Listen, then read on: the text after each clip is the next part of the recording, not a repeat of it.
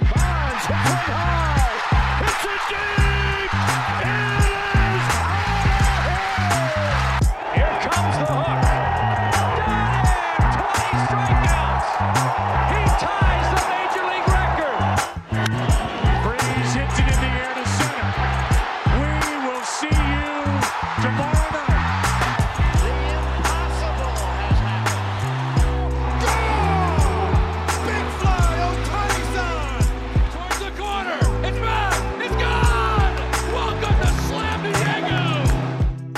Playing a little bit of catch up. I had uh, two guys dealing with uh, the flu, flu like symptoms. I, we don't know if it's the flu. We don't know what's going on here. But Peter was able to get out of bed. Aram still bedridden like a sheep. But Peter, thank you for getting up. It's 10:15 Pacific, and you're out of bed. How do you feel about that? Yeah, I mean, I don't deserve a parade or anything. Like, I don't. I, I do you do. deserve. Yeah, I mean, I deserve. Like, this is big to sit in front of a microphone and talk about baseball while you're not feeling 100%. Like, yeah, it's it's impressive. Do I deserve like a round of applause? I don't think so. But do I deserve a pat on the back? Definitely. Um, do I deserve some compliments? Yes. Yeah. Not a parade though. I'm here to work. I I get it. Do you deserve four years, 90 million, or nine years, 360 million? Probably the latter, or at least close to it. Yeah. Um, Um, so we got to talk Xander. We got to talk Yoshida. We got to talk Brandon Nimmo and David Robertson. We have to talk Victor Reyes going to the White Sox on a minor league deal. We also have a conversation with Taylor Davis coming up about half an hour into the pod for the back half hour. Um, but before we do any of that, I gotta eat shit on on my judge thing, don't I? Yeah, um, I think it's it's less about Aaron Judge the player and less about Aaron Judge the contract, and I think it's more about you Yeah. because I think it's it's two things. You either want me to be upset, and I think that's the the biggest thing, or you have a genuine dislike for the Yankees. And I came to you, Mr. Jack McMullen, and I said, if he hasn't signed yet, Arson Judge hadn't signed yet with the Giants, and they signed Mitch Haniger, wouldn't you agree it's 50 50? I wasn't being a homer. That was genuinely the perception of what I had read through multiple sources. And I came to you with that information as one of my best friends in the world. And you know what you said to me? I'm a homer. I'm an idiot. That maybe I shouldn't be on the Just Baseball show because it's 95 5. I don't think you truly believed that. I think you wanted to see me upset, or you have a genuine hatred for the Yankees, or both. And I, I want to unpack that part of your brain Okay. because so- there's no way that the good journalist that you are Yeah. believed what you were saying out of those out of that mouth. Yeah. So usually I don't get paid to have a therapy session. Usually I pay to have a therapy session. Yeah, but this now, isn't a, this isn't a free agent episode. This is just are you okay? this is this is what's what's fucked up about the hardwiring in your brain that made you say that. That that's the question that you're asking me right now, it's right? way deeper than 95.5. Yeah, absolutely. Uh, also, pretty loaded word that I'm about to drop right now, but I do feel like there was a little bit of gaslighting here. I don't think that I ever called you an idiot. I don't think that I ever said you don't need to be on the Just Baseball show. I'm reading it between think the it? lines. I'm reading it between the lines. Yes, it's what you thought. Like I think on the same podcast, you were ripping Arm. You're like Arm. You don't even know anything about prospects. Yeah, um, I think yeah. it was a full blown attack. Yeah, on our and, and I then proceeded to tell you that I'm I'm six six and carved like a Grecian god, and you just don't know because we're online friends. Finally, you're admitting it. Yeah, that's fair. Honestly, fair. Um, no, so straight up, actual true thing that happened. I said I thought that it was 95-5, that Aaron Judge was going to be a giant after the Heyman thing went down. And the reason I say that is because Heyman is the typo guy. He's not the too quick to jump the gun guy. Um, I think we see a lot of vague terms thrown around by some other newsbreakers, and I don't envy the job that newsbreakers have at all. The the people you trust 100% of the time are Jeff Passan and Ken Rosenthal. Those are the two gold standard. It's like Adrian Wojnarowski and Shams Charania in the NBA. It's like Adam Schefter in the NFL. Like they get everything right. Um, there are a lot of other pieces that get the overwhelming majority of their reports right. Heyman, I thought, was actually closer to the Passan and Ken than some of the others. And I do still think he is. I think Heyman does a great job. I think he's funny. I like listening to when he talks. I like reading when he writes. Um, I thought that he was connected enough to know that it was going to be a sure thing. And I thought that he was going to be able to go through that internal vetting process before tweeting that out because you know it's going to catch fire. So even if it wasn't across the finish line, I thought like their big toe was about to cross. You know what I mean? I I thought it was done, like we're just waiting on official word. But this is very Dewey defeats Truman. This is very Al Gore, George Bush, um, on a much uh, less impactful scale for the greater scheme of society. Um, but yeah, I, I will absolutely eat that one. I thought it was sure thing. If Heyman's saying it, it's gonna happen, and then all of a sudden it didn't happen. I also saw a report today from a couple of outlets, and, and I can't attribute it to an individual because I think I saw uh, one of the Bleacher Report accounts pick it up, and, and apparently Aaron Judge was citing um, his desire to have uh, his legacy cemented over like largest contract value. So that tells me a lot. That tells me that if he was going into free agent conversations saying my legacy to me is more important than the money, he was going to be a Yankee. That's why I came into the conversation with you saying that because when Arson Judge got announced, and even he fixed the typo and said Aaron Judge appears headed to the Giants. I thought there was real validity to that. To your point, like Heyman broke the Bogaerts deal, which we're going to talk about in a minute. Heyman breaks deals. There are typos here and there. Understandable. It makes it funny and it makes it easy to jump on the guy. But at the end of the day, he has over 800,000 followers on Twitter for a reason. He is one of the best insiders in the sport. So when I came to you and we were talking, I said, if that was the case, wouldn't have it been announced 45 minutes later? Maybe he jumped the gun. Maybe it wasn't written yet, but we were still waiting. And I also, there was a point to it too with a report that came out that said that the Yankees might not have a chance to counter the offer. And I thought that's bullshit. No way the Yankees won't have an opportunity to at least match an offer from a Giants or a Padres. And I was listening to the Michael Kay show and he broke it down. And it was kind of very similar because he said Hal really pulled a George Steinbrenner. And um, Bernie Williams back in 1998.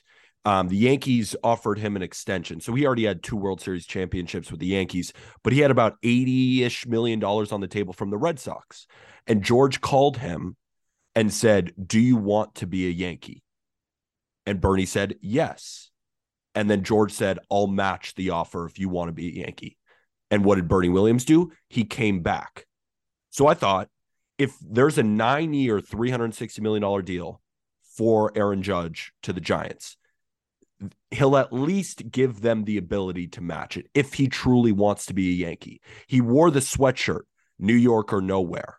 There was yeah. also a really funny story um, that Michael Kay told after the fact about his son, Charlie Kay, because Charlie told Michael, Dad, if Aaron Judge leaves the Yankees, I'm out. I'm not going to be a Yankee fan anymore. And I thought to myself, that is that's I bet how some young Yankee fans felt because Aaron Judge in this day and age is the Derek Jeter. He might be named captain for the first time since Derek Jeter. And Michael Kay told Aaron Judge that story in around June, July. And what did Aaron Judge say? Tell Charlie not to worry. So I thought to myself, there is no way it's possible that he could go to the Giants. I wasn't, that's why I was like, it could be 50 50.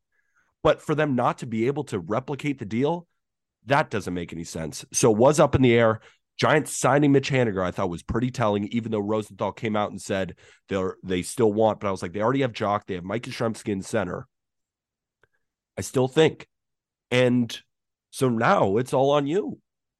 Jack. It is all on me. Um, we've got a lot more to get to because we we've already kind of talked about Judge, but Yeah.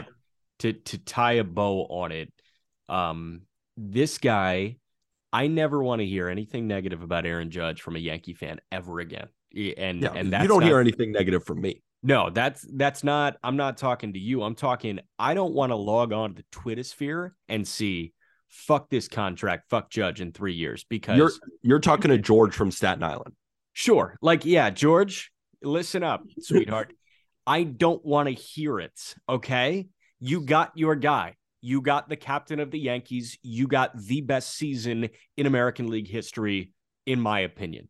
What Aaron Judge has done for the Yankees has earned him every single penny of this deal.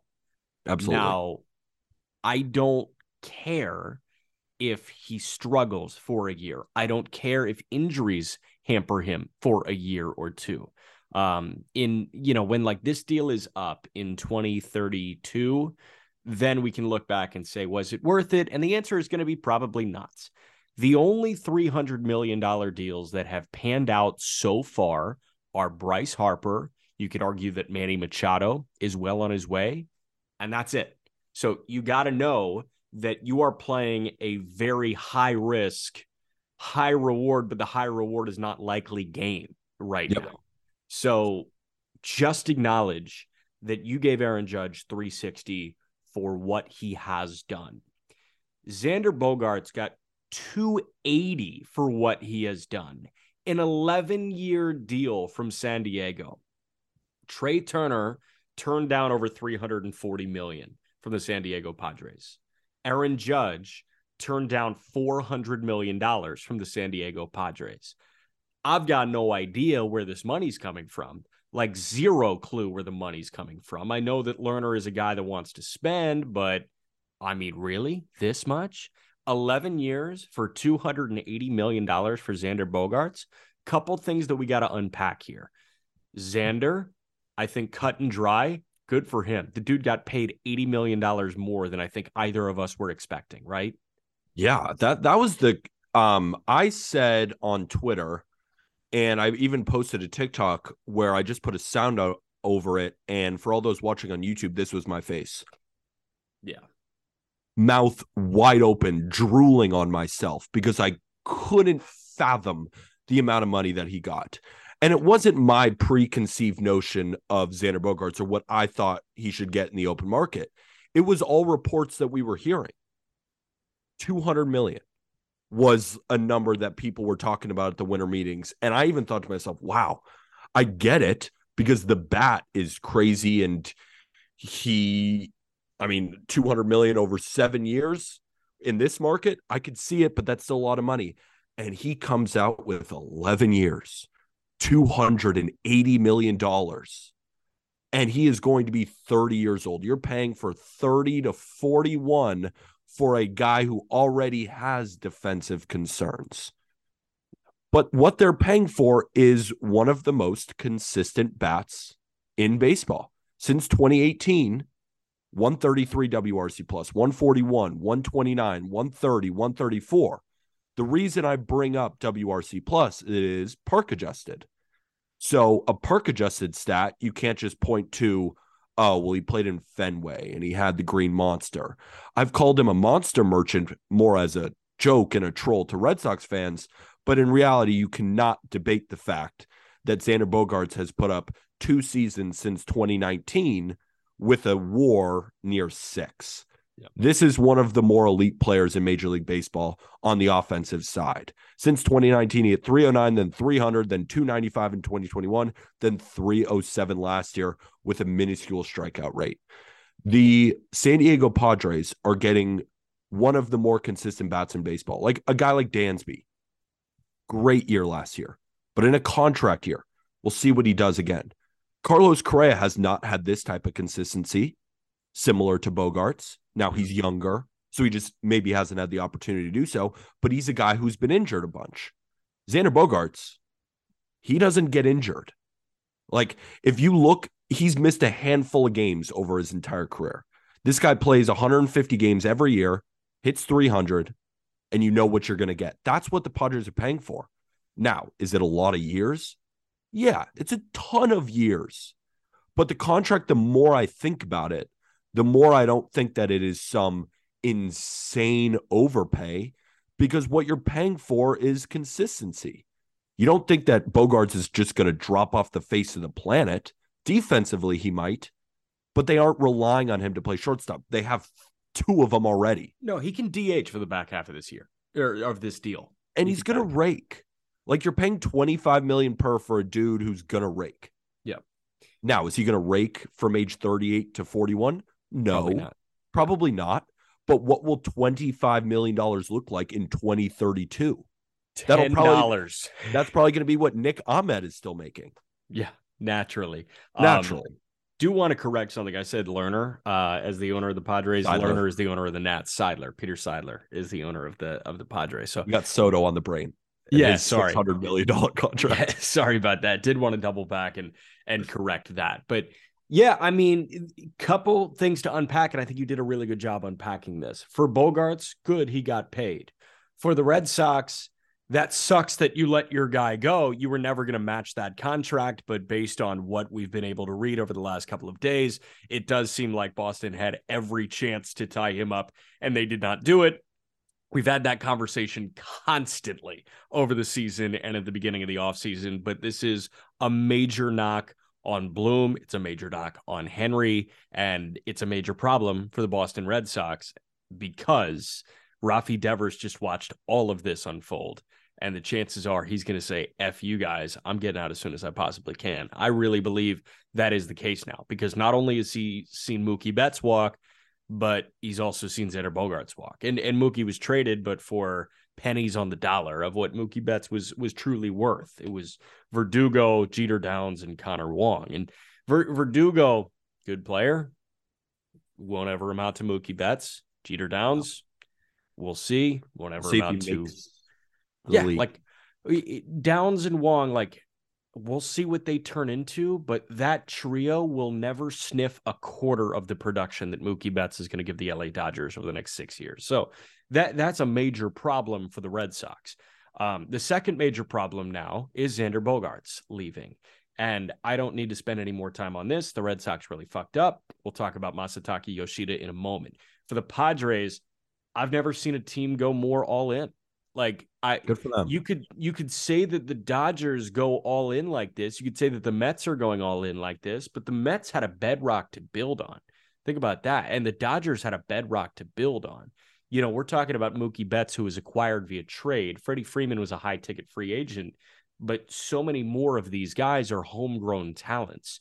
Urias is a homegrown talent. Buehler, when healthy, is a homegrown talent. Kershaw, been around for a long time, but is a homegrown talent. You know, the the success that you will see from the LA Dodgers, a lot of it's homegrown or acquired via trade, not big ticket free agent. Freeman is the exception.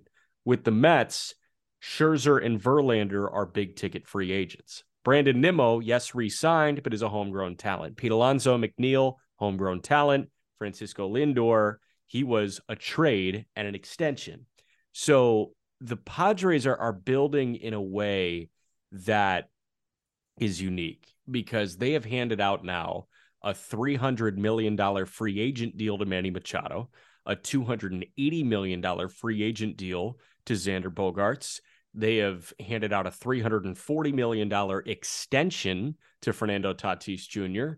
They have traded their entire farm for Juan Soto. They've traded two top 10 prospects in the organization for Josh Hader and they have signed Joe Musgrove to an $100 million extension, who they traded for. So you're looking at a team that has acquired, has grown Tatis, and I think that's it in terms of the contributors. Did they was Robert Suarez homegrown? No, he wasn't. But he's a setup guy. Yeah. No, I mean, y- you gotta love it though if you're a Padres fan. Yeah, What no, AJ I mean Preller does is he is pushing the chips all into the middle and saying we were we went to the NLCS. We are not a team that got here by luck. We are a perennial favorite, and he believed that we are still a piece away. And they had money to spend, and they locked in on who they probably thought they were paying for consistent hitting. You know, they were looking at Aaron Judge, consistent hitting. They were looking at Trea Turner, consistent hitting. And who'd they get? Xander Bogaerts, consistent hitting. They didn't go after Dansby. Um, they didn't go after Correa, and that's not saying that Correa is inconsistent, but he has, you know, he averages about 120 games a year. And I think the first thing that you think about when you think about Carlos Correa is glove. Yeah. They are going after the consistent bat. They probably had these three guys circled and said one of them is going to get paid by us. And we might have to overpay, but that's the name of the game here. That's how we add. And it's worth it for us to prolong the contract because, like, if, you know, I'm sure they would have rather done 11 for 280 rather than seven for 280 or seven for 260 or something like that. Um, if we're looking at tax thresholds, because they're certainly going to be near one. Yeah. So overall, it's an incredibly shocking deal. But the more you look at it and the more you look at this market, now with the collective bargaining agreement signed, owners are much more confident that the market is going to be more robust with new TV contracts and all that kind of stuff. Yeah. This, we're just in a new market and we have to understand that, you know, as a regular person like you and I and all of the tens of thousands of people who listen to the Just Baseball show, it's hard to conceptualize that a player could get this much money. But we're in a market now that doesn't make any sense. Like No, it's, it makes sense, but it doesn't to you and I and ever, all those listening. First of all, thank you for listening. I love you. Appreciate it. No, it's NBA money, right? And and NBA money, like who is a max guy? And, and there are guys that um, are gonna get paid like max guys that aren't max guys. But not even that. Look at the mid level. Look at Yeah. Um, look at Taijuan what- Walker. yeah. I mean, look at. A Taijuan Walker. How about a Masataka Yoshida who's coming over, 28 years old, have no idea what he's going to do. Seiya Suzuki, five for 85 last year from the Cubs. Yoshida, five for 90 from the Boston Red Sox. Um, so the, the numbers are inflated.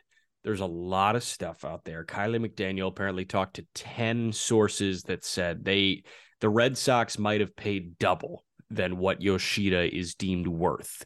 But in this market, I don't know if this is an overpay, and I don't want anybody coming to me and saying this was a massive overpay before he swings a bat in a major league game. I cannot hear it because there's a chance that he is worth $90 million. There's a large chance that he's not, but how many people on this planet are worth $90 million that play a sport? Yoshida, again, this year is a 28 year old in Nippon Professional Baseball, which is the second best professional baseball league in the world, only behind Major League Baseball in Yeah, 121 but games. Yeah. Before, bef- sorry, before you continue, like let's put this into perspective. Like the NPB is better than AAA. Yes. Like it is, it's as close to Major League Baseball as possible. That's why me and many included were so incredibly excited about Seiya Suzuki. He was a little bit banged up. He played 111 games, but he hit around 260, OBP around 340, slugging around 450 ish. Had a Yeah. two war 116 WRC plus. Colby and I were debating whether he is going to put up that type of season. Aram is convinced that the bat will translate more, but Seiya is younger, a better athlete, a much better defender, and probably an overall better baseball player. But Aram is confident that the bat will translate quicker. Here's why. Um, what the video will tell you is that he is got a very short swing, very nice. compact, quick to the baseball, and he's got sneaky juice. What the numbers tell you in 121 games last year, he hit 336 with a 450 OBP, a 560 slug, which is an OPS over a thousand, 28 doubles, 21 homers, 89 driven in. He walked 82 times in just over 500 plate appearances, and he struck out just 42 times in 515 plate appearances. 42 times in 121 games did he strike out. The bat to ball is beyond elite. And if he's got 15 homer power, which he might very well have in Fenway, there's a chance that this guy can live up to that billing of five years, $90 million. And I don't think it's fair to anybody to try and knock him for something that he hasn't had the opportunity to prove. So here's my thing. Seiya in 2021 in the NPB, younger, 27 years old, hit 317, 433, 636 with an equal walk rate to strikeout rate, both at 16%, with a 1,069 OPS. So the offensive numbers are not that far apart. Yoshida is older, clearly a worse defender. And I'm sure if you put Seiya back in the NPB again, he might have had a better season than that. That's why I can understand why people are saying this is an overpay because you're getting an older, worse defender, and you're hoping the bat translates more, which it could. I'm not saying that it's, it won't, but let's also not pretend that we saw Seiya put up a two war 116 WRC plus with similar or better numbers as a younger player in the NPB. Yeah. I don't think we should expect him to come over and outdo like at the same time as what you're saying is we can't call it an overpay. I don't think we also can just expect him to be better than Seiya in his first year translating into Major League Baseball. Like I think he'll be a 110 WRC plus guy if he stays healthy, because that's also the thing. Hasn't stayed fully healthy in the NPB. You said in 121 games. This has been a thing for him. He has not been fully healthy. So my final thought on Yoshida is like the boring one. It's it's the very boring take. Like I don't I don't feel comfortable making any bold claim about Yoshida until I see him play a month of Major League Baseball. I don't. I think I think that's totally fine, but have to do it both ways. Like we can't say this isn't an overpay, but also we aren't sure if he's going to translate. So like, Like where let's do both. yeah so and and the thing is a lot of people are going to play that game lots and lots of people are going to play the game um what's he going to do before we get a month in which is the game that i'm choosing to play um but we're going to have a conversation about two months about al rookie of the year favorites Seiya Suzuki was co-favorites with Oneil Cruz for National League Rookie of the Year coming into the year. Where's Yoshida going to land on that? Probably high. You think He's- at the top like Suzuki? I don't think at the top. Yeah. And I think the odds will reflect that. Yeah, it's Um, a game we got to play. That's what people are saying. Like he got paid more than Seiya as an older player with less tools. Yeah. That's why people are saying it's an overpay. That's why I can understand where they're coming from. But to your point, how can you say that before we've seen him play baseball yet? Make the claim once we're in June. Right. And he has a 92 WRC plus, which is entirely possible. But at the same time, what if he's a 130 WRC plus guy taking the league by storm? Correct. Could very well happen. Correct. We'll just have to wait and see. But the Red Sox are the Red Sox. They have plenty of money. John Henry has an enormous yacht. He owns a soccer team, or at least did. I don't know where the where he's at on that one. process of trying not to own it anymore. Exactly. They can afford to make this mistake. So if I'm a Red Sox fan sitting here today, I am excited for what I'm going to see. I don't have the biggest expectations, but I'm also not bringing a pitchfork and a lit torch to Chaim Bloom's house and saying, "What are we doing here?" Yeah. That's where I'm at on this. Could be good, could not be. Is it worth 90 million to find out? Maybe. I don't know. We'll see. Uh, last team that I want to go over before we talk to Taylor Davis here is the Mets because last night they retained Brandon Nimmo, eight years, $162 million, which is a lot of money, but Nimmo in this market was absolutely going to get that. And it's good to see Brandon Nimmo back in a, in, an, in a Mets uniform because what was plan B? Benintendi, Conforto? Like Nimmo is just the overwhelmingly better option. And now we know that Brandon Nimmo is going to be the center fielder for the New York Mets moving forward.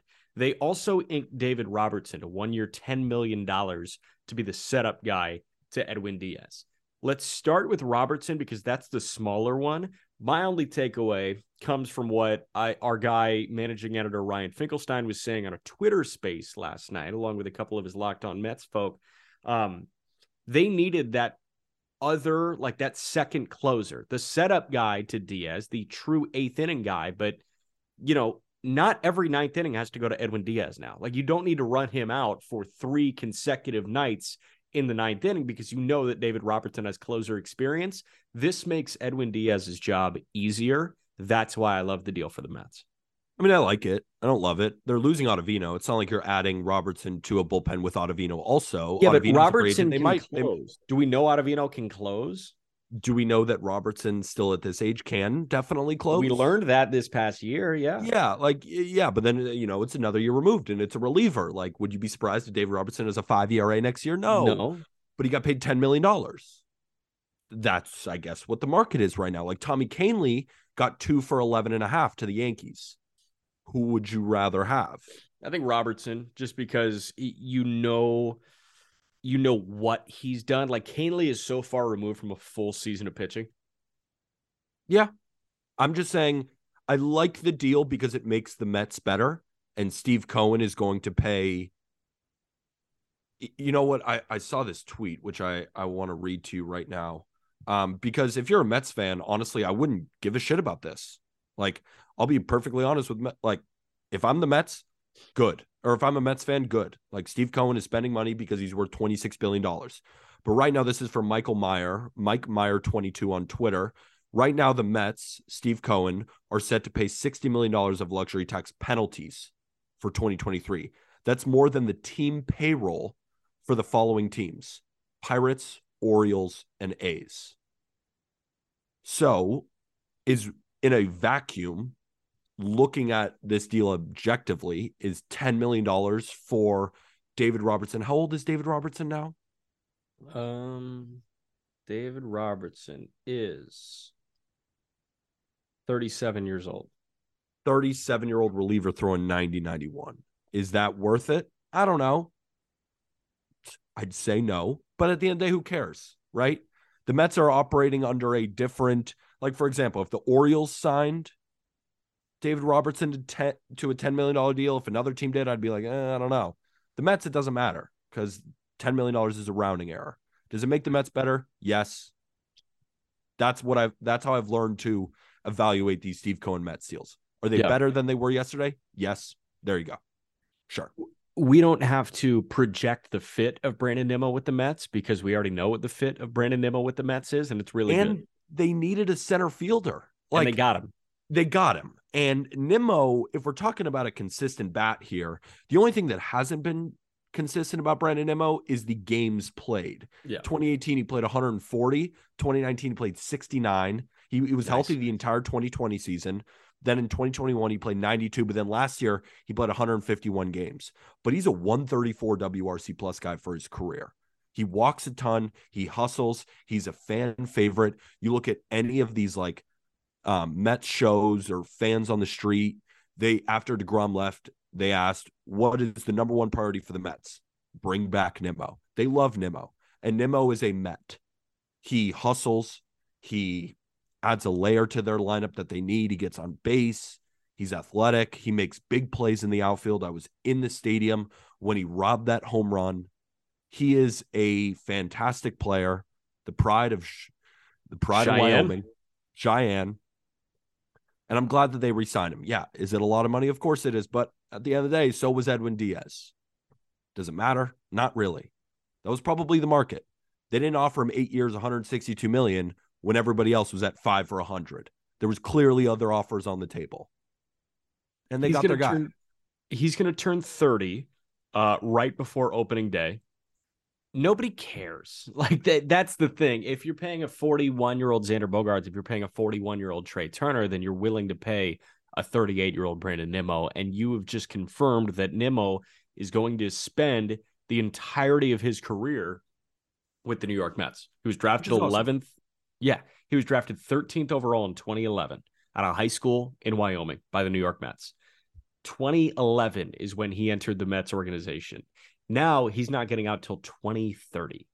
Think about that. That's Awesome. a long time to be with one organization, and that is excellent for Brandon Nimmo. It's excellent for the New York Mets. They've got their guy. Yeah. Um, like it, think about it like this he basically got a seven year deal for 150 million, and Steve Cohen probably gave him eight for 162 as like, you've been our guy. Think about it like that. He gave him a little $12 million bonus in a year saying, You've been a dog for us. We love you. You're fully healthy last year. All, uh, if you just stay on the field, you're going to be one of the best center fielders in the game. We Yep. need a center fielder. Come home. And he said yes. I like it. Damn right. Um, we will end. We will send you into the weekend with the Taylor Davis conversation. But first, quick shout out to Pat Hughes, who I grew up listening to, who was um, selected as the Ford Frick Award winner, which is the um the broadcasters wing of the Hall of Fame. Won the Frick Award, the radio voice of the Cubs for the last however many years. Um, the dude was the soundtrack to baseball growing up. Um, I call baseball on the radio. It's very fun to listen to Pat Hughes and know that that is the gold standard. If you sound like Pat Hughes, chances are you're really fucking good. And Pat Hughes has been really fucking good for a really long time. So very happy to see him get his rightful spot in Cooperstown. You ever listen to Pat Hughes? I've not, but frick yeah. Frick Pat yeah. Hughes. Damn right. Frick the yeah. Ford Frick Award. Frick yeah. So yeah. uh plug the merch now and then we'll end with Taylor Davis. Well, you're wearing the merch. Um, definitely go get yours. Uh, the link is in the episode description. It is the best way to support this podcast. Get yourself a Just Baseball hat, a sweatshirt. It is still cold outside. You don't have enough sweatshirts in your closet. Be honest with yourself. Do you have enough athletic long sleeve tees in your closet? No. I would venture to say that you don't. Go get one. Just Baseball merch. It's in the episode description, or you can search it on Google. You search Just Baseball merch. You'll see our Shopify um, and get yourself yours. Um, follow us on our social channels. Our Twitter is coming back, believe it or not. Um, we'll have more information on that next week. And here is Taylor Davis. We can officially call you a correspondent, Taylor Davis. This is awesome. Second time we're here to talk baseball. Uh, at the uh, what? At the end of the winter meetings. The winter meetings are are concluding right now. But Taylor, really appreciate you taking the time. We're going to get to uh, what you're going to be doing for just baseball at the end. But first and foremost, like overarching umbrella statement about free agency. You have anything drastic to say about the, the kind of money that's flying around right now? Uh, you know, I think it's I think it's just indicative of how talented baseball is right now a little bit. I really do think that um, baseball is as talented as we've seen in a while, and you've seen back to back free agent classes that are just unbelievable. And I think that if if we didn't have the lockout last year, I think that it may, this might not be as surprising. Um, I think that all this happening December, what you know, what is this, December fifth, December sixth, is so crazy to everybody. Um, because last year we didn't have this. Last year we had nothing. So, um, but you know, obviously some really cool signings. You know, the Aaron Judge signing is huge. It's big for baseball. Um, I think it's great for baseball that he's staying in New York. I really do. Um, I think that, uh, and then obviously for players, it's a it's a great deal. The relief pitching market is just absolutely insane, and it's awesome.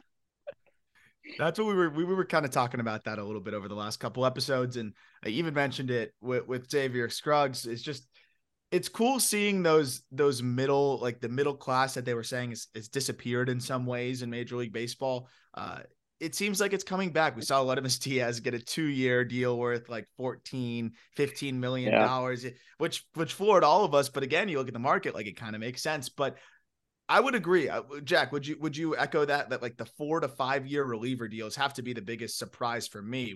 Like I, I think that's got to be the biggest shocker so far with this market. I think so. I also think, you know, longevity, and, and we talked about it, us too. We also talked about it with Xavier Scruggs about, you know, Trea Turner getting paid through his age 40 season. And that's something that, you know, I, I know a lot of players crave, right? So you've got these deals, you're securing generational wealth. When you talk to other guys, Taylor, and I mean, we're getting the the active baseball player perspective here.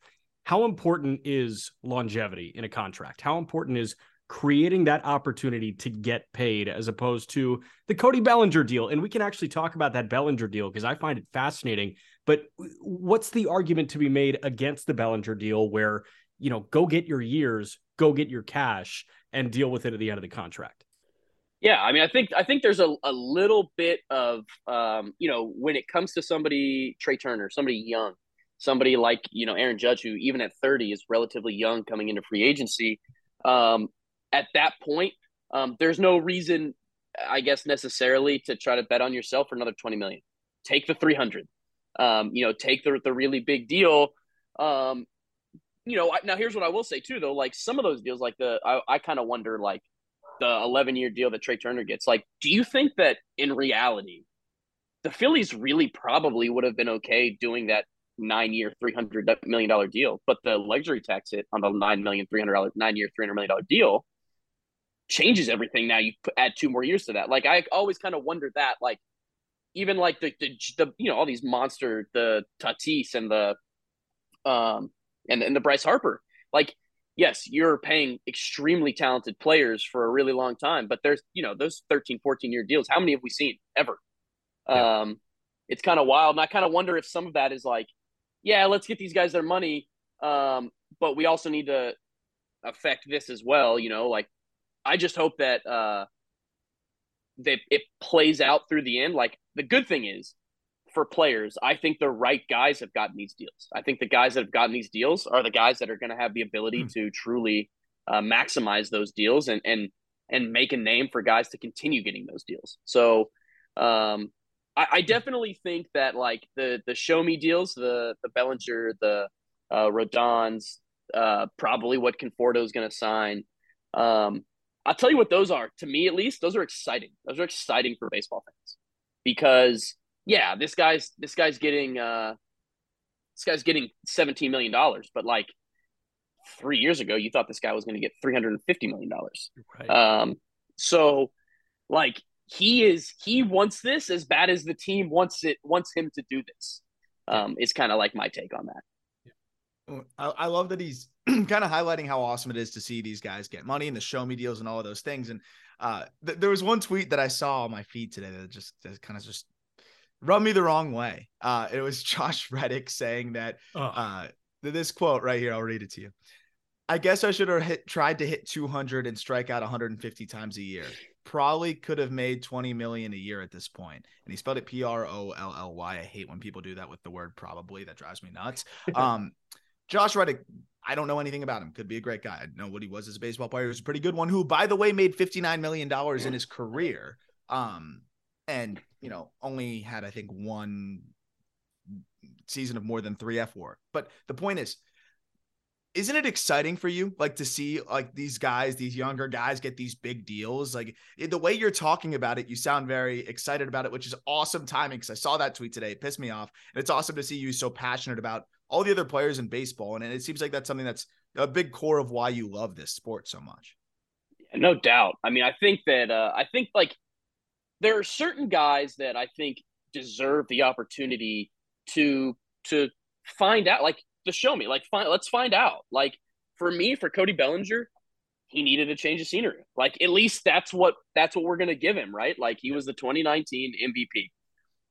Where he struggled uh, last year he was not great, but he was not awful. Um, and and I think that like he's still an extremely talented defender. Um, I think he deserves that shot. Like you deserve a chance to find out if if you can get the MVP back.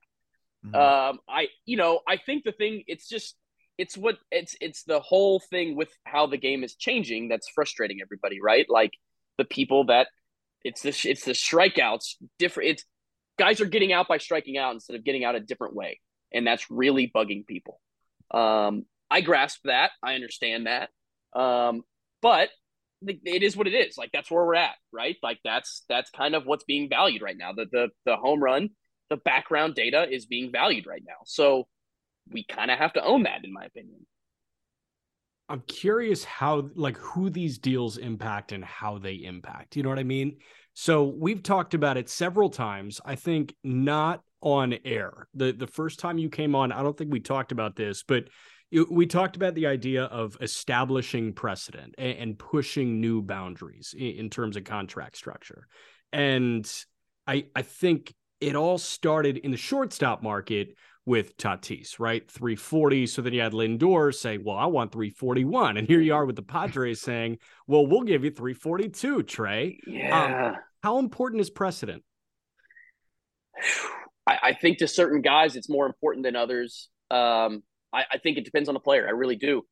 I'll tell you though, reading that the Padres offered him 340 and Judge 400 and lost both of them after offering 40 million both. I, I 40 million more to both is is kind of mind boggling. What does it tell Um, you about the Padres? Anything? Or Honestly- California state taxes. How much? Honestly, how much that? So so the well the, the they said they claimed the Trea Turner one. The I I believe the reason that they made the the offer at 342 was to match post tax offers elsewhere. Um.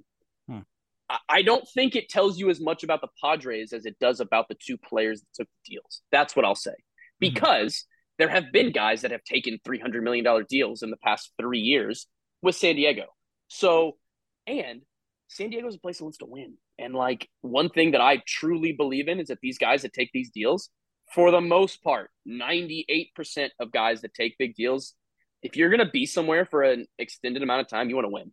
That's just that's just the sheer you've you've played to earn that right. Like somebody's gonna pay you this kind of money. Like we I want to win at the end of this contract. Uh, and, and San Diego's showing you they want to do that. And San Diego's showing you they want to do it for 10 years uh, just like Philly is, right? Like they're both, these aren't guys offering multiple three year deals. These are teams offering multiple 10 year deals. Um, it's cool. I do think that like we are seeing a little bit of a shift again. Like it does seem like a lot of these teams are, I mean, how many teams? We could probably put a handful of teams that are just blanket uh, rebuild. Outside of that, like I I would hope that in 2023 and 2024, most of the teams are starting to compete again, like trying to compete. Like I really do think, um, and I think that could possibly be why the the reliever market is so hot, is because you know you have so many teams that are like, hey, like let me get this guy right now. It's a small piece. He's not expensive, and we can build on that for the rest of the you know the rest of the bullpen or whatever it may be. Um, but yeah, I, I couldn't believe that they took that they they lost out to both of those guys. Now, my next question being, and like I will say, talking about the Padres, this could have been a question, and this could, if I was Aaron Judge, a question that I'm probably asking is, if you sign me for four hundred million dollars, are you going to re-sign Juan Soto? Yeah. That's the layer And- to this. And, and, almost assuredly, they're not. Right? There's no way that the Padres are paying a billion dollars to four guys. So, I if they say no, so if they say no and you're Aaron Judge or you're Trea Turner, do you look at that and say, okay, who are the teams that are going to be able to afford Juan Soto? Most likely it's San Francisco.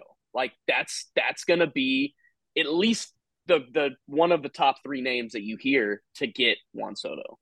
Um, so like now, now when you do that, I'm going to be getting four hundred million dollars, but Juan Soto is going to be in the division, meaning somebody in that division is also going to be trying to win at the same point. Like I don't know, I just think that adds to it. Like I think that you know that could have added to it for him. Like for for Aaron Judge, now that he's still in New York, he's not playing Juan Soto in the same division for ten years. Right. Right. You know, not now he's gonna have to play Adley Rutschman in the same division for ten years. But pick your poison. So, it, would you say, just from somebody that's kind of involved at, you know, I know you follow really closely as just a, a fan of the game, but also you, you're very plugged in at a very high level, and uh, your experience at the big league level, and just consistently playing in AAA as well, and you know, seeing people go through by and communicating with all the people that you do. Uh, Which organizations do you feel like maybe don't get enough credit for doing it right? You know, you talk about the Padres. I think the Padres, we love to be hard on them, and, and I, I do think that they they're aggressive. They do a lot of things in an interesting way, but you, you got to like the way they're approaching it. We always talk about the Astros. We always talk about the Rays. We always talk about the Dodgers of those teams that really have it figured out organizationally, developmentally, from top Yep. to bottom in a lot of ways. In your mind, because you, you kind of got your finger on the Yep. pulse everywhere, uh, what's an organization that maybe doesn't get enough attention and, and love for for the way that they What have they do. things going and operating inside of clo- like behind the scenes? I think that I think that uh, I'm going to say this team, and I think in the past probably two or three years they've gotten more credit. But I think if you look just over the life the, the last 40 years, I think the St. Louis Cardinals, what the St. Louis Cardinals have done with drafting and developing, um, is really impressive. It started with arms, and it's now led to this incredible group of young bats that are are ready, and they're promoting them when they're ready. Um, I think what Anthopoulos is doing in, in Atlanta is he is building an absolute monster in Atlanta. Um, but you know, the one team that that I gave credit to for a long time uh, was actually Oakland. I actually think for a long time, like Oakland competed for for a really long time without spending money. And I don't love that because I do want you to spend money as a player, right? Like I'm a player first always. You're trying to get paid. Um, yeah. yeah. and I want everybody else to get paid, right? Like uh, you know, but I I do think that that just compete. Like find a way to compete day in and day out. Whether that is whether that is is by spending money or whether that is by spending money in the developing and the drafting and the the Dominican academies and the all of that, right? Like all of that comes into play. Um, obviously, I you know I think Tampa, LA, the, the big ones, but I, I've said Oakland in the past. I think that they don't get enough credit for what they did um, in the 2000s. I just, you know, they're like I said, I'm just a big fan of teams competing, like what Cleveland's doing right now. Yeah. Right. Like Cleveland is doing, and now Cleveland's spending money doing it. Now, Yeah. Like the next like wrinkle in this is I think that teams can do just about whatever they want to win. I still feel like you have to have a two hundred million dollar player if you want to win the World Series. Yes. I, I just don't. There's a. I hate to say Doesn't matter but, like, where there's that player reason- plays. Doesn't matter where that player plays. No, no. And I, Is I, it- I, go ahead. No, I was just saying. My, I guess the Guardians could technically be an exception to that because Jose Ramirez should be a two hundred million dollar. yeah, his valuation is over 200, right? Well, and he, well, and he's, well, I mean, in- in theory, you take his extension and what he had before, he's a two hundred million dollar player. His 2 Mhm. extensions give him two hundred million. So without question, I, I totally agree with you, and, and that's kind of where, like, if you've got, so you know, you, I believe Adley Rutschman will probably be a two hundred million dollar player. Like, that's a two hundred million dollar player. Um, I, now I do think that like certain teams need need that to be a veteran presence. Others don't. Some some can do the younger guys. Uh, I think that like I think that fits matter. I think that um, that so like for instance, let me give you this. This was this isn't this is a hot take on the the the Phillies and Trea Turner, but I actually thought they could have gone Dansby and saved money. That is not saying that I don't think Trea Turner is a better player. I do, without question.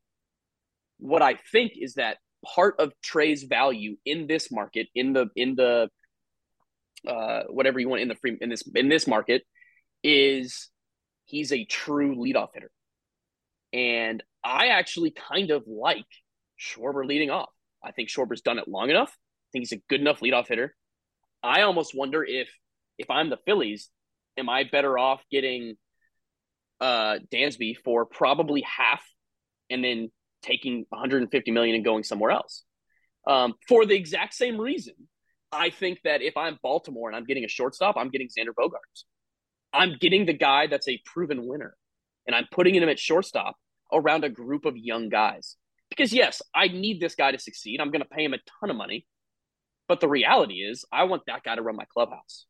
Yeah. Um, I want that guy to show these guys what it's like to win the World Series, and he can do that. Um, That, that's why So- I love Dansby to the Cardinals because I, you know, the Cardinals don't need that as much, right? Like they don't need a a, a proven, you know, winner Right. as much because they, they've got a lot of vets around there. I think they just need a guy that's another puzzle piece that fits into what they already have, and and Dansby seems to be just that. Uh, one other note I wanted to just just highlight with with Taylor's point here is we love to shit on the A's and like admit like very fair because what, what they've done as of late recently, Yeah. yes. But Yes. the way that it's just been with the A's over the last year and a half makes it feel like they've been at the basement for like so long. But what's crazy is they won 86 games in 2021 and they won 97 games back to back years in 19 and 18. And of course, finished 12 games over 500 in 2020. Like the last bad season they had was in 2017 when they won 75 games. So it, it is wild. Like these teams that slip a little bit, we almost just cast them away in our minds. And, you know, there's a lot of people with jobs still in Oakland as part of that front office that have been a big part of that success for the previous five years plus yeah. and are trying to get back there again. They already showed they could. Why shouldn't we doubt, or why should we doubt that they could get back there again? And I'm trying to remind myself that because I so I am very quick to be like, oh, Oakland's gonna gonna mess up this trade because in recent moves it seems like they have.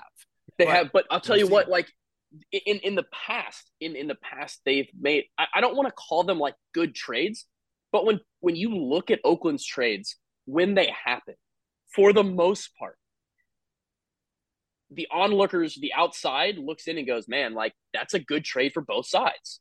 Like both sides are getting what they need. It's a good trade for baseball. And and I think that I think that they've been consistent with that. Um, and you know, like, look, don't get me wrong. One thing that I do, I, I don't necessarily think like tanking is the answer, but like buying into whatever approach you're going to buy into, like that's important. Um, like anything else in life, you know, you got to go all in. So like, you know, I do think that's important. The Pirates getting the number one pick, that secures that what they've done the past three years. Now they're to have two number one picks. They're to have you know a couple like that's that's where they're at. So like in my opinion, if I'm the Pirates now, you got to start winning now. You've done your four years. Like it's time. Like that's what that's what you've tried to follow with what Houston and Chicago did. Um, and you know, like I think that those are tough things to follow. Like my opinion is that Theo is one of the greatest executives in sports history. Yeah. Um, and and like even going and looking at those drafts, I remember I remember asking somebody one time like or hearing uh like why why are like the Cubs are taking all these bats and everybody is bashing the Cubs on their arms, right? Like everybody is saying we don't that the Cubs cannot uh produce arms. That was always the big thing with them, which by the way, uh the 20 was it 2012, I think it was 2012, their first 3 picks were all major league arms that got to the big leagues. So or three of the first four, sorry, three of the first four, because Almora was Almora was one. They then took Paul Blackburn, Pierce Johnson, and Duane Underwood, who were all three major league arms, good major league arms. Yeah. So like, you, you, but somebody had told me the drafts were low on bats and watch because he's going to take all the bats. Nobody's going to have any available. They're going to be able to get arms with them. And sure enough, what did they go do? They did exactly that. Now, the Quintana trade didn't really work out, but you had the pieces to do it. The Aroldis Chapman trade, I what I'll tell you about the Aroldis Chapman trade in my mind is like, I, I don't care if you would have given up the entire system. The Cubs won the World Series. That is what it's about. It worked. That trade yes. worked. Yes. Like I, that's just my opinion. I, I know that people hated on them for getting rid of Gleyber. Um, I, it's gotten a little easier, uh, obviously, since he didn't go back to back thirty plus years. Um, but I do think that like I, I think that that's one place where he what Theo did with those drafts and what uh, the Astros did with those drafts and taking those players. Like so rarely do you see it because I believe when Correa was taken one one, uh, he signed under slot, and I don't even think he was the favorite player. I don't think he was projected one one. Um, and you hit on that. You hit one one with a guy that you unpaid under slot to which is not common. That's rare. It's rare that that happens. Most guys go for best player available, pay them whatever they want, and and don't get me wrong, one one is usually a pretty good player. Um, but I don't know. It's it's it's interesting um, to see. But you know, the other thing is like, when was the last time Oakland picked one? That's the thing that like they're always winning. They're always winning. They're always in the middle of the draft. So like these teams that are doing this, they're doing it in the middle of the draft. And you always talk about these guys being scared about draft picks which I know teams are. But like now, Tampa's drafting in the middle of the draft every year. They're not drafting one. They're not trading away one. They're they're drafting in the middle. Like all these teams, I think that makes it more impressive. And I think that's maybe in my mind like what helps Oakland. That makes that more impressive. So I, I want to circle back to your point of always having a, a two hundred million dollar guy on the roster, mm-hmm. but really I, I want to transition it to supplementing the guys that you develop because you mentioned that 2016 Cubs team okay, you've got a rookie of the year and MVP and Kris Bryant on that team. Yes, you've got Anthony Rizzo, who you traded for as a guy that just had a cup of coffee in Major League Baseball at that time. And you made a lot of other small deals. Theo did, right? Working as Theo Magic to get Arrieta and Strop. Great. And you get a Aroldis Chapman via trade. People want to ignore that Jon Lester made $25 million that year, that Jason Heyward made $22 million that year, that a 37 year old John Lackey, Lackey, made $16 million that year. So you always supplement. That's what we see St. Louis doing right now, right? Where we talk about, oh, just wait till Walker and Winn and Tink Hence and even a guy like Graceffo get up. They're loaded with top 100 guys. They've always been a factory of producing top 100 guys. And we always talk about the homegrown talents. And even now, you can talk about the homegrown ha- talents, right? You can talk about O'Neill and Carlson and Nootbaar in the outfield. You can talk about Tommy Edman. They dropped bags for Paul Goldschmidt and Nolan Arenado. They made it work. Who are the best supplementing teams in baseball? Uh, that's a that's a great question. I mean, I think you named one right there. I think you know another one. I it, like, I it, I'm gonna sound like a freaking fanboy, but I just what's happening in Atlanta right now is just yeah. so crazy to me. It's fair. it, it is. It's just it, it blows my mind. Mm. Now here's here's like the from left field, but like the and the one I have always felt like obviously what the Dodgers and the Astros have done, especially the Dodgers, like with the developing, the draft, the whole thing, right? Like even listening to players say that the Dodgers treat treat you as good as any other team. I think Tampa may be the best overall organization at doing it. Um, and now they're considering paying top end guys. If they do that, you're talking about a potential monster. Like if they go and start signing guys like Freddie Freeman, if they can do that and supplement their Wander Francos, um, you're talking about uh, the potential to be a to be a contender, which they already are a contender every year, but to be, you know, I think everybody, I feel like everybody forgets about Tampa every year. It doesn't matter every year. You yes. every year you look at the AL because they're in the AL East. You look at the AL East, you go, okay, I got New York, I got Boston, uh, and now I got Toronto, who's who's who's spending also like because Tampa's not spending, let's forget about them. No, like I wouldn't do that. And like even a couple years ago, you got Charlie Morton. Like, I, I just think that there's some interesting. I think that's the team. I don't know if they're doing it yet, but I think that's the team for me that I'm looking to supplement them and, and Baltimore. I think Baltimore has enough. Baltimore's in a similar spot to Chicago because they have a ton of uh, major league ready bats. They have a ton of bats in the minor leagues that are still high end, high upper echelon guys. Um, they have some they have some starters in the big leagues that are talented, right? Like Dean Kremer put together a good year. Um, they've got some guys like that. Keegan Akin has thrown okay, I think. Uh, Bruce Zimmermann's thrown fine. You got those guys. Uh, but the reality is you need arms. You need some you need some veteran arms there. Um, I, you know, like a Rodon or Rodon fit in Baltimore is not terrible to me. Um, like if I'm if I'm them, I don't think I would have gone for Verlander. I think the Verlander fit in New York is perfect um, because I think they just wanted to match that with Scherzer, like the contract wise, right? Like they didn't want to give DeGrom five years because in two years you're going to lose Scherzer. So what are you going to do?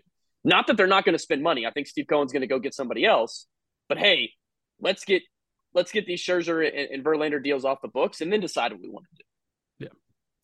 Yeah. Um, no, I was thinking about with with the Rays, which is a really interesting side of it, is if they gave them the damn stadium, you know, we're seeing what the Texas Rangers are doing right now. Um, oh and, and, how the stadium has been able to, you know, allow them to, to spend way more. And I know the Rangers historically have, have spent more, but but still to see what they've done over the last two off seasons, putting them over, you know, seven hundred million dollars in payroll that that we're seeing them shell out here. Like if the Rays were able to get that stadium and and they were able to spend some money, even just to get to half of what the Rangers are doing right now, talk about supplementing that that organization would be they'd be right there with the you know I wouldn't say quite the Dodgers I think they'd be right there with the Astros in terms of how much they spend and, and what they're able to build and cultivate themselves. Like that's one of the best organizations in baseball. And, and it really shows how like you can do it without all the money but the money really is what puts you over the top is it possible for one of these teams that you know like let's say the rays never get that stadium like i guess wander's technically their 200 million dollar player but it, it seems like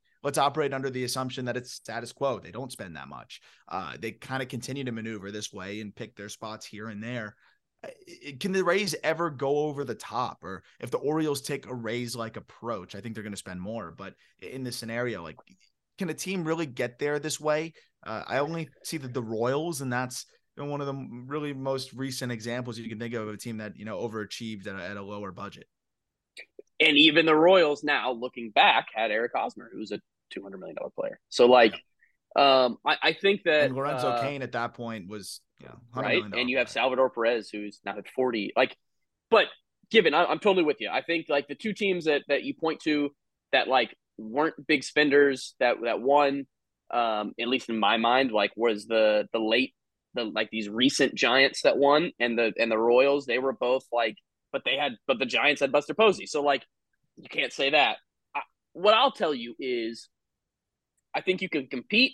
I think you can get to the World Series. I you may win one, my opinion, and as, so like as is the opinion of baseball currently is that the playoffs are just too volatile, right? We can't determine what's going to happen. Get me to the playoffs and we'll figure it out from there. But like, we can't determine who can win the World Series analytically. Yeah. We can deter because the series are too short. So like, I think that those teams will have no trouble through 162 games getting there. Get me to the playoffs. The question just becomes, can you win the World Series now? As an organization, how important is that to you? I think that's what changes. And I think that's the mindset that shifts depending on your ownership, depending on your front office. I can tell you this right now.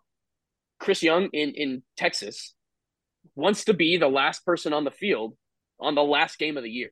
Yeah. Because it's important to him because he did it. He played, right? Like I think that's one thing that's interesting to me is like I'm not saying that winning the World Series doesn't matter to every GM because I'm sure it does. Every GM knows if you win the World Series, you're probably going to have a job for a really long time, Unless you're James Click.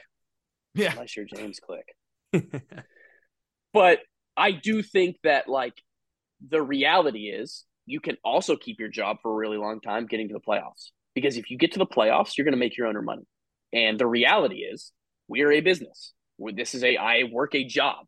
It is a fun job. I love my job, but it's a job.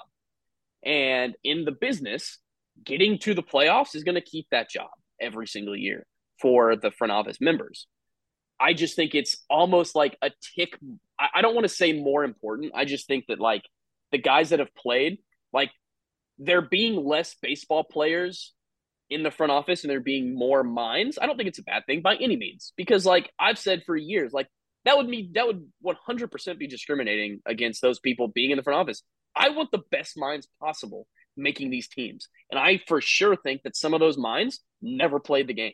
And that is perfectly fine with me. What I do think is that there's a hint, just a hint maybe, of extra edge to win game seven if you played. Yeah. It's not as it's not as cool to just get to the CS, to just get to the DS, to get to the World Series as it is to to walk away with that trophy. Hundred percent. Um, two quick things to wrap up. Number one, Jared Oliva now an LA Angel. We were talking uh, during the Rule Five. So Sabol went fourth to Cincinnati, but I know a guy that you know really well. Jared Oliva is an Wow. LA Angel. So In in the in the major league side, uh, he was taken on the Major League Rule Five draft. Yeah. That is awesome. I That didn't know what awesome. they're doing. They're doing the minor league side today. Also, minor right? league side, taking the minor league side. He was taken on the minor league side. Mhm. Oh God.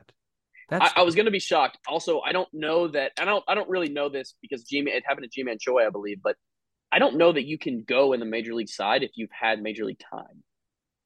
Oh, that makes sense. I I, I believe like this is where I don't.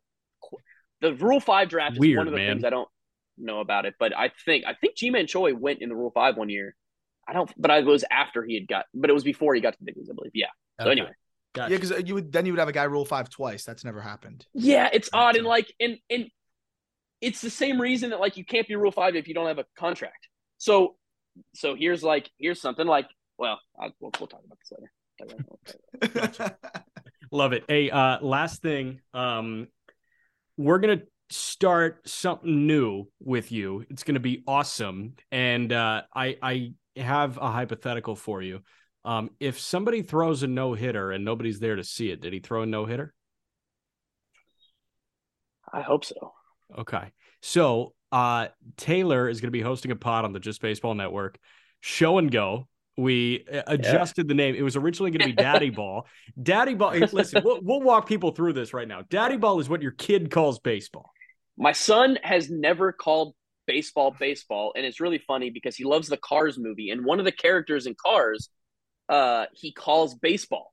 So it's hilarious because he calls that guy baseball, and then he calls Daddy Ball or baseball Daddy Ball. So we were gonna go with that, but then the connotation and Yeah, it See, I, I loved I loved the story. I was like, that's perfect. I And then we start getting into the pod art of it, and I'm like, there's no way that we can put Daddy Ball in this fancy font and it's gonna look anything but there you go. Like very excited about this. I know we've been talking about it for a while. And um, I mean, this is like a we're gonna have you on the just baseball show plenty more through the offseason, especially once, you know, once we get that podcast in full motion and everything. But I mean, as people can tell from just listening to this, and, and this is part of why we are so excited to have you on the show more and have you involved with us, is your passion is is I wouldn't say unmatched. I feel like you're the you match all of our passions and then maybe then and then you add it because you actually live it. So it's like we have somebody that's met our passion and then somebody that's actually been able to do it and still is doing it at a professional level, which is a dream to be able to add to to what we're doing here. So very excited about that. And the beauty is Yeah. it's a player driven podcast, right? So Yeah. it's hosted by a player. Every week we're going to have a player conversation. And I I feel like that was,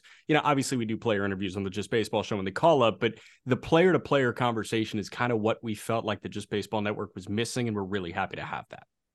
Yeah, for sure. I, I I'm really excited to add to it. You know, like I I tell people all the time, I, it's so wild this is happening. Like I just randomly started listening to your guys' podcast. I don't even I might have seen it on TikTok. I don't remember why, but um, and I just really felt like you guys had good takes, and I think that adding this section to that, like I'm proud to be a part of this because of, of of the way that you guys carry yourselves and the things that you guys talk about and the way that you guys talk about players. Because one of the things that you know I want to add to this is like I want to be uh you know relative not not unbi- relatively unbiased right like we're going to give our opinions but like without question you guys for sure play devil's advocate to each other and that's important like we want the i want the truth i want that and i, I think we're going to get that and i think it's going to be a lot of fun um to, to hear kind of all of our conversations Man, Taylor Davis, we can say it now. Talk soon.